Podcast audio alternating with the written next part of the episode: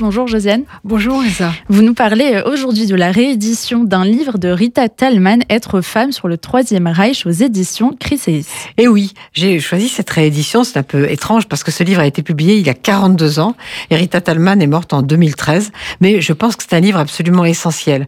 Vous savez, quand Rita Talman a commencé ses recherches dans les années 1970, il n'y avait quasiment rien sur le sujet. C'est difficile à imaginer aujourd'hui. Les femmes n'intéressaient pas les historiens et quand on en parlait, c'était le plus souvent en quelques phrases pour dire que c'était elle principalement qui avait soutenu et aimé Hitler. Alors, dans les six chapitres de son livre, Rita Talman apporte plus que des nuances et des précisions. Elle parle d'abord de l'émancipation des femmes allemandes avant 1933, puis notamment de l'ordre masculin, du service maternel, de l'idéal féminin et bien sûr des réprouvés. Évidemment, on voit dans ce livre qu'il y a eu des femmes indifférentes aux exactions nazies, qu'il y a eu des sympathisantes, voire des participantes zélées. Mais on voit aussi celles qui ont été persécutées, déportées, exterminées. Évidemment, ce n'est pas en quelques minutes que je vais pouvoir rendre compte de ce livre, de son importance et aussi de l'importance qu'il y a à le rééditer aujourd'hui, mais je voudrais vraiment qu'on l'achète et qu'on le lise. Et qu'aussi qu'on se souvienne de Rita Talman, dont une allée du 13e arrondissement porte le nom.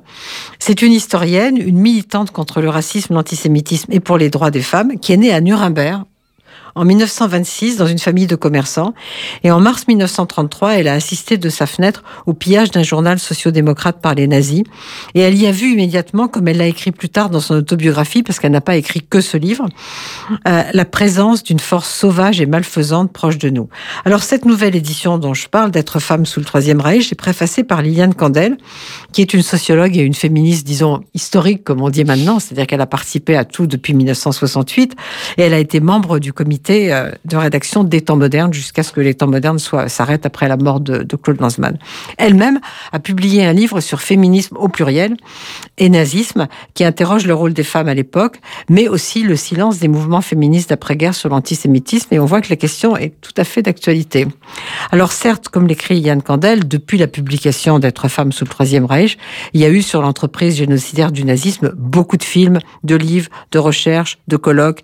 Il y a eu Primo Levi, il y a eu Jean il y a eu Robert Antelme et bien d'autres. Il y a eu Shoah de Claude Lanzmann. Mais, écrit Liliane Candel dans sa conclusion, Être femme sous le Troisième Reich de Rita Talman nous avait rappelé que les droits des femmes ne sont jamais acquis et aussi que c'est dans un pays des plus avancés intellectuellement et socialement au monde qu'apparut et se développa un des régimes les plus sexistes et les plus sanguinaires de l'histoire.